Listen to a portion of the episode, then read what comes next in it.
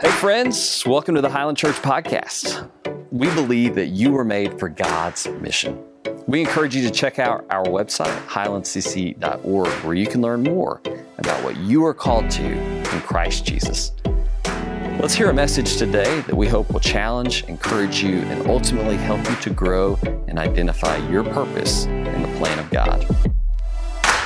Hey, church. Thanks again for being here with us today. I want to thank Michael and the praise team for leading us into God's presence today. And then here beside me are the best youth ministers in the country, in my opinion. Very humble opinion, except for Buster, who we can't say that about anymore, who's now an executive minister. And uh, but today's a special day, as you know. We're honoring our seniors this morning, our graduating seniors, and so uh, Buster, Donnie, and Hannah have each had a big hand in preparing them for this, what is a really important moment in their lives as they transition into adulthood as believers and followers of Jesus. And so we're today is going to look a little different. I've invited them up here. I want to have a conversation with them about what it means to be a young person, becoming an adult in Christ Jesus, and um, what what we uh, the, the kind of the foundational truths that we pour into these young people as a church body. And so I'm thankful to have them here with us. So Donnie and Hannah, talk to me a second about say something about these seniors specifically. And then why don't y'all say something about the context, the challenges that young people today are facing? And I know that there are, there are challenges that young people have always faced, but this is also a unique moment in many ways. And so, talk to us a little bit about these seniors and the challenges of being a young adult following Jesus today. Yeah, so before we you know answer that question really specifically, we wanted to talk about um, and kind of brag on our seniors. I mean, this year has been challenging beyond I think what any of us could have ever imagined. Um, and our seniors, you know, in this difficult year when um, they could have really easily given up or been really down on what every everything that had happened, um, they really handled everything with great resilience and faith um, and leadership. And this group really has um, they're they're just very talented and they're fun to be around and they invite people in. Um, and we're just really grateful for them and all that they've done for us this year. And you know, being a teenager these days is really challenging, even without COVID. But back in my day, it was tougher. I had to walk school uphill both ways. um, but I do remember packing up my car and leaving the day I left for college. And I remember it because I cried most of the way to college, uh, which is not a surprise to most of you. But I cried because I was so scared of what was coming, because I didn't have a clue what was coming. There was so much uncertainty, uh, I didn't know what to expect or even how to navigate it. And so much was changing, I didn't feel I had any solid ground to stand on. And I was facing all that uncertainty um, with no clue what to do. Now imagine not just feeling that way when you go to college. Imagine waking up feeling that way every day. Because I really do believe that's what our students feel like. They face uncertainty all the time. Uh, they, they are bombarded by information, by temptations, and accusations, both internal and external. They're not sure what to believe, what to hold on to, or what they should fill their life up with. So, you know, it's a difficult moment to be a young person becoming an adult in Christ Jesus. And so I'm thankful for you three who, in addition to these seniors and our other young people, their parents, and an army of volunteers have been the primary people pouring into our young people's lives. And so, as we think about as a church, the foundational truths, the most important things that these young people know as they launch for Jesus Christ's sake. Okay what are those truths? And so I think we're going to start with Buster. Buster, why don't you, why don't you start for us? What's, what, what are you telling, if you could take us inside HYG, what are you telling these kids? All right. Uh, well, there is a lot of uncertainty in the world, uh, but there are some things that are certain, and that's what we're teaching. We're teaching things about God, and we're teaching about God Himself. And those things are eternal truths and he is certain, his word is certain. And so that's what we're trying to teach because we think that's the only thing that's going to give students and the rest of us the footing that we really need in order to walk confidently with Jesus. And so our job is just keep pointing them to Jesus. Two messages that, um, that I've tried to communicate uh, as a youth minister to, to the students is the first one is It's a quote from Lodge Terman, and the quote goes like this The main thing is to keep the main thing the main thing. So here's the big question What's your main thing? What's your one thing? And so I think the main thing for believers is Jesus, no matter how old you are. Uh, and I want our students to know that Jesus is their main thing, and students to make Jesus their main thing. Not school, not sports or, or academics or arts, not even getting a job or going to college. Not even your family is the main thing. They're all great things, they don't deserve to be the main thing. Jesus has got to be the main thing. I think when Jesus is at the center, you know, when Jesus is the main thing, uh, that all the other stuff tends to take care of itself. Uh, you think about Matthew 6:33. What does it say?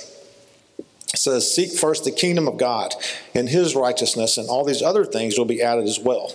Well, all these other things is everything that's not Jesus. And so let's make sure we get the main thing right. Let's make sure that we know Him and worship Him and serve Him and glorify Him in, in, our lives. So keep the main thing the main thing, and that's Jesus. And then the second message I think Colin read this verse. Uh, it's Romans 8 38 and 39 about God's love for us. Paul says, For I'm convinced that neither death nor life, neither angels nor demons, neither the present nor the future, nor any powers, neither height nor depth, nor anything else in all creation, none of those things will be able to separate us from the love of God that is in Christ Jesus our Lord. And I've read those verses to probably every single person I've baptized. It's mostly teenagers. And you know why I read them those verses? It's because we forget. We forget. And we need to be reminded of that. So I tell students, you know, there's going to be a time in your life, even though right now, you know, of course you feel close to God. Of course you love Jesus. You're getting baptized. You come up out of the water and you're like, yes. But there's going to come a time when you're going to sin and you're not going to feel that way sometimes. Or things are going to happen in your life where you're going to do things and you're going to sin and you may even walk away from God. And you may wonder, does God still love me? I want you to know the answer is yes. And you may think, man, I've done so much, or so many things have happened to me. Does God even want me back? Does He even want a relationship with me? The answer is yes. He absolutely does. So I want to make sure that they get that and that they know that. Because we all know too many people who have forgotten. They've forgotten how much God loves them. Uh, we have students, you know, that go to church, grow up going to church their whole life, and they give up or quit or stop believing and forget even before they graduate sometimes. It's tough. And so I want everybody to know uh, that nothing can separate you uh, from the love of God. Because we, we can sometimes fall in that trap where we believe that lie that God doesn't love us.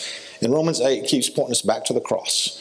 And he's saying that God demonstrated his love for us right there, and there's nothing that uh, can change that. So we can't do anything to make God love us, but we also can't do anything to keep him from loving us.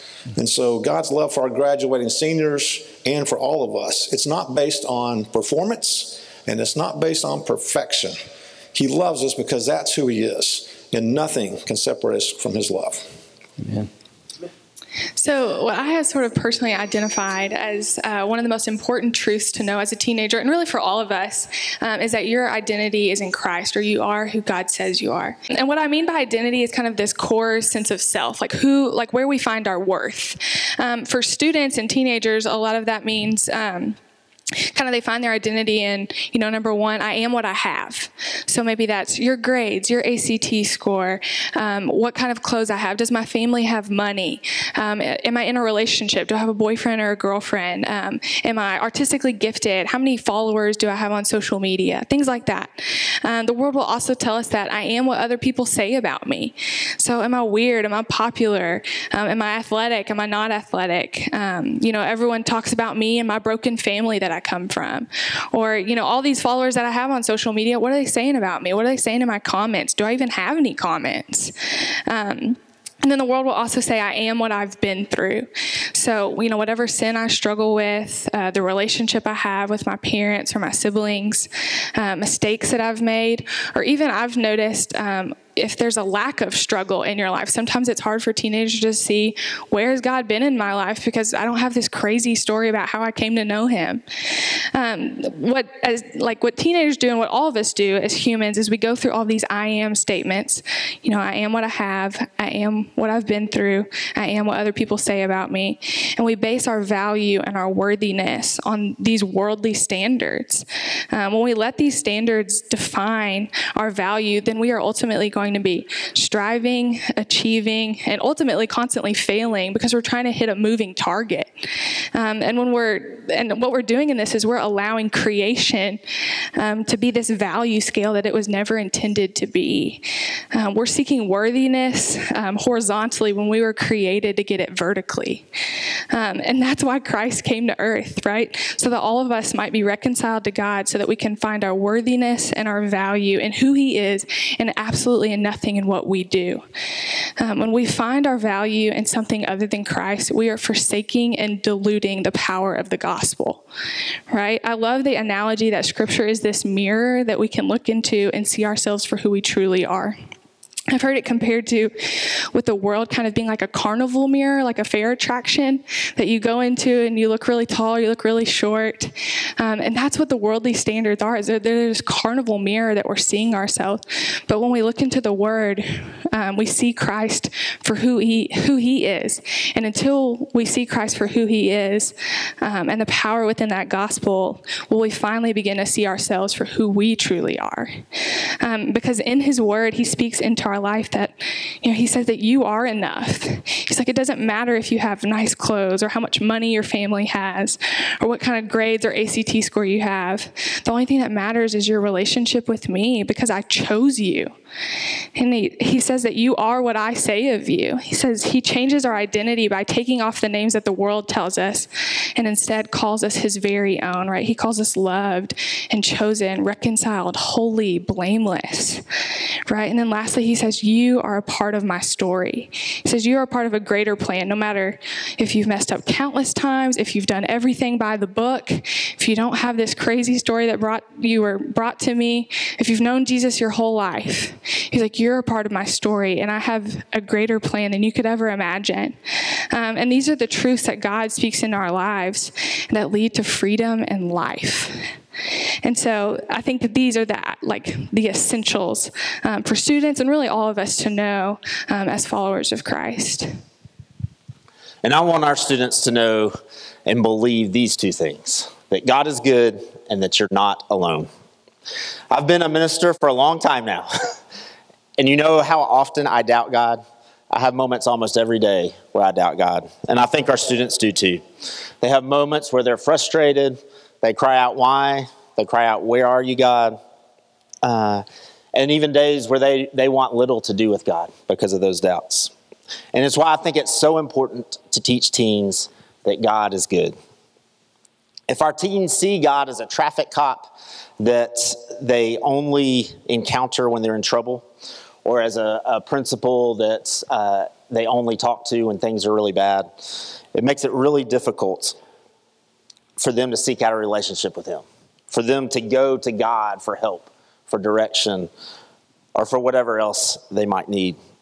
But to see, for them to see that God is for them, that God wants the best for their life, that they can be trusted complete, that God can be trusted completely because He is good. It changes everything. It changes what I want, it changes what they want, and it changes who they want to be and who they want to be around. Because even when they don't understand something or they don't like something that God's calling them to do, uh, when they see that God is good, it means that they can f- still follow Jesus.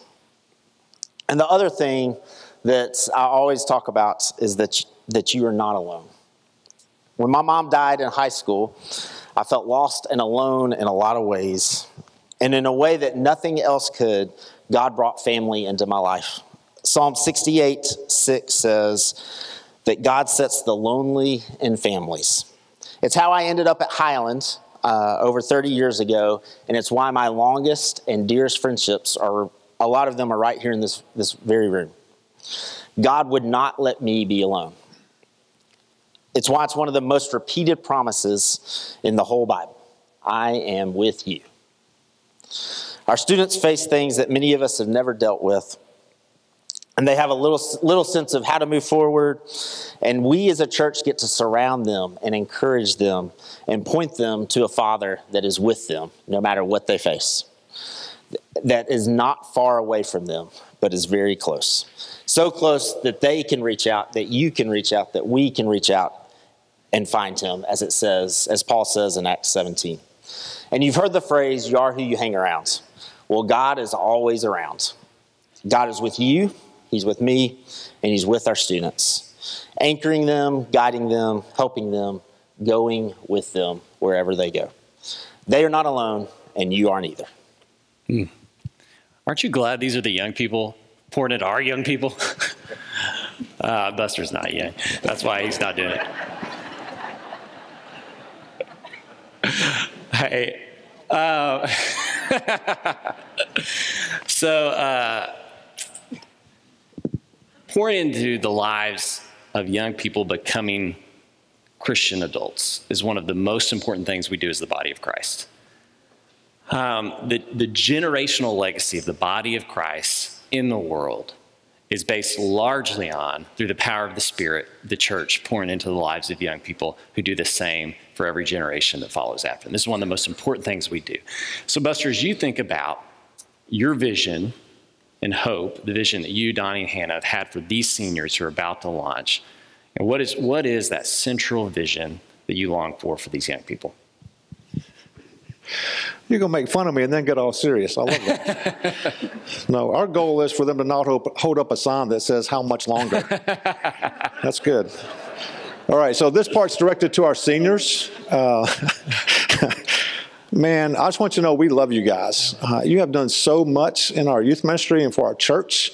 You've been involved in so many different things. You've gone on the time trips, you've done work camp, you've done power hour, feeding the homeless. It's just been amazing the leadership that you have shown, and uh, we are so thankful for that. It really means a lot to our church that as a senior and throughout your time in the youth ministry, uh, that you were involved and they were active and that you were spreading the gospel. And so that means a lot. And it's been good for us to watch you grow into young adults and uh, be faithful. So we've seen you do a lot of cool things in sports and the arts in your academics, and some of y'all have even started businesses.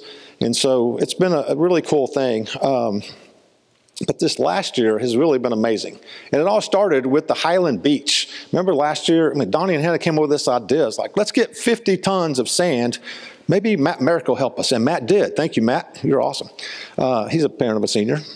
So they got all this sand out here, to create a beach, and created the most incredible kickoff Sunday ever. And our seniors were all in, and they did all this work and made it happen.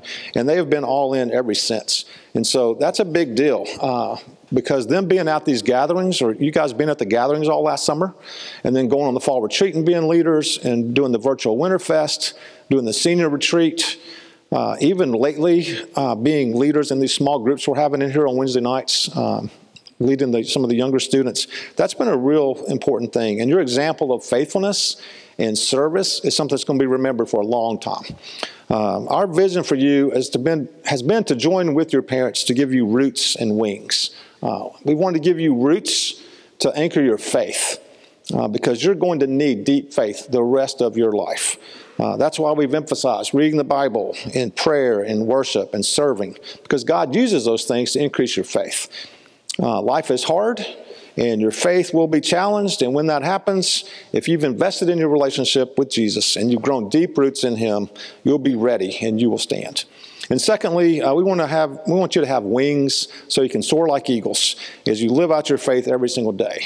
Man, everybody knows we live in a really broken world, a world that needs Jesus. We need people to be a light. And so, uh, for the last several years in HYG, you've had opportunities uh, to be an apprentice and an ambassador, to use Eric's uh, illustration from last week. Uh, we believe that God calls us all to be faithful, to soar. We want you seniors to be faithful. We want you to be faithful as young adults. We even want you to be faithful when you're old and run down like Dave Kelly. Hello, Dave. we know you and Beth are watching. So, really, this is our vision. Uh, we really want students to have roots and wings because that's something that we all need. It's a vision not just for the teenagers, but for all of us. So, all of us, whether we have a teenager in our home have teenagers in our lives. You know, if, if you're a part of this body of Christ, you have teenagers in your life. And so I hope that you've heard today, you know, these foundational truths, the vision that we have for our young people as they grow into Christian adulthood. And I hope that maybe one of you or two of you, maybe more, that your heart was pricked by this and that you'll begin to invest more of yourself in these teens because they are in a diff- they're, they're, they're living in a difficult moment. And yet we need in this difficult moment strong, faithful followers of Jesus. So I hope that maybe God's moving in your heart to pour into these teens. Maybe you'll send some of these graduating seniors a note, congratulating them, blessing them. Maybe you'll get them a little gift. Maybe you'll call them up. I just hope you'll pour into the lives of these young people for the name of Jesus Christ. If you've got your Bible and you want to open it up to Mark 6, we're going to we're going to end in God's word together as we prepare to move into the Lord's Supper. We're going to be in Mark 6. And um, as I've thought about what I'd like to say to our graduating seniors, and I've been reflecting on Mark 6 because that's where we are in our series in the good news of Mark, I've been struck by this scene of a famous meal which Jesus feeds 5,000. And I think this meal we're going to read about also gets us ready to take the most important meal of the week together. So let's let's read together, starting in verse 34 of Mark 6. When Jesus arrived and saw a large crowd, he had compassion on them because they were like sheep without a shepherd. And then he began to teach them many things. And late in the day, his disciples came to him and they said, This is an isolated place, and it's already late in the day. Send them away so that they can go to the surrounding countryside and villages and buy something to eat for themselves. He replied, You give them something to eat. But they said to him, Should we go off and buy bread worth almost eight months' pay and give it to them to eat? And he said to them, Well, how much bread do you have? Take a look. After checking, they said, Five loaves of bread and two fish. He directed the disciples to seat all the people in groups as though they were having a banquet on the green grass.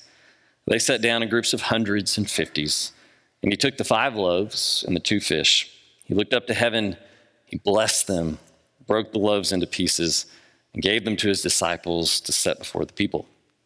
He also divided the two fish among them all, and everyone ate until they were full. And they filled 12 baskets with the leftover pieces of bread and fish. About 5,000 had eaten.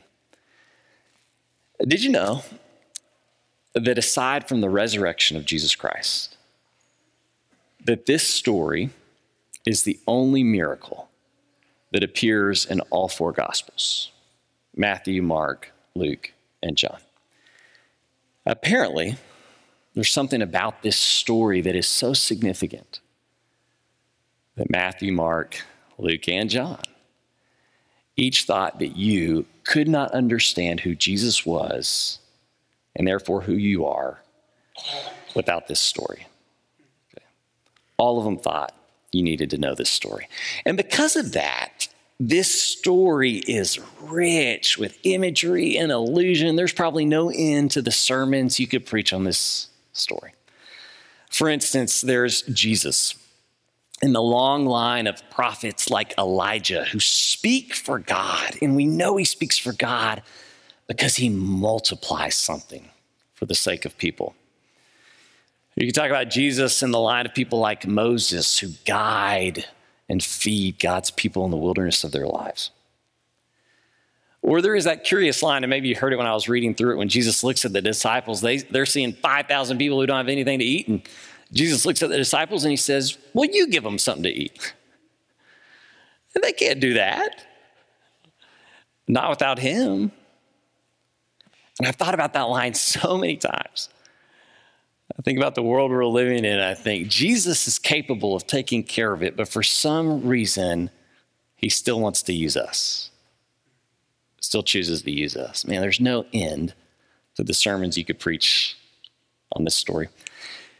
Yet, the one I want us to think about as we head into the Lord's Supper and as we bless and send our seniors is this really simple line. Did you catch it? It's there in verse 42. Everyone ate until they were full. Everyone ate until they were full. You heard from Donnie and Hannah and Buster a minute ago about the, the challenge of being a young person growing up in this world. I think one of those challenges is the pressure that they will feel, the pressure that you and I feel every day.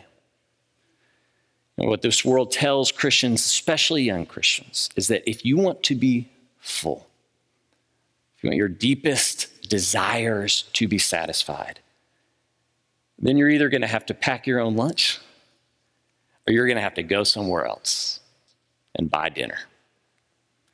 But there will come a moment when Jesus will no longer fill you. And I know that's impossible for us to believe when we are, you know, on the last night of Camp Highland. It's impossible for us to believe there will be a moment when Jesus won't fill us. Or on the, the last night of work camp when we've been doing kingdom work in the city all week, it's impossible for us in that moment to believe that Jesus won't fill us. But I'll tell you, it's a story as old as time. Remember Ananias and Sapphira, two of the earliest believers, surrounded by a body of Christ, everybody giving everything they have to the church because what they're giving back, getting back in return is so much greater. But Ananias and Sapphira think, maybe we better hold on to just a little bit in case we get hungry later. I think about this young man in 1 Corinthians 5. He's caught up in all kinds of sexual sin. He's still there at the church, but he's looking to be filled elsewhere. I think about the rich young man that comes to Jesus. Jesus tells him if he wants to follow him, he's going to have to leave everything else. And in the contest between stuff and Jesus, he chooses stuff. Like this, this story is as old as time. But what we believe at this church is that despite all the pressure you're going to receive in your life to go elsewhere to be filled, that none of those things will satisfy. For he satisfies the hungry. He satisfies the hungry and he fills the thirsty with good things. I don't know if you noticed in the passage the language of Jesus looked at these people and he saw them as sheep without a shepherd. Did you see that?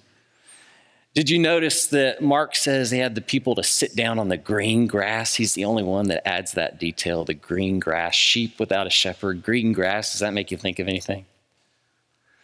I think he's trying to tell us something about what only Jesus can do for us and who only Jesus is. The Lord is my shepherd, I shall not want. He makes me lie down in green pastures. He leads me beside quiet waters. He refreshes my soul. Young people, as you head into this next season of life, church bodies, you head out these doors this afternoon, do not forget that there is only one who fills you. And that if you come to him, he will fill you.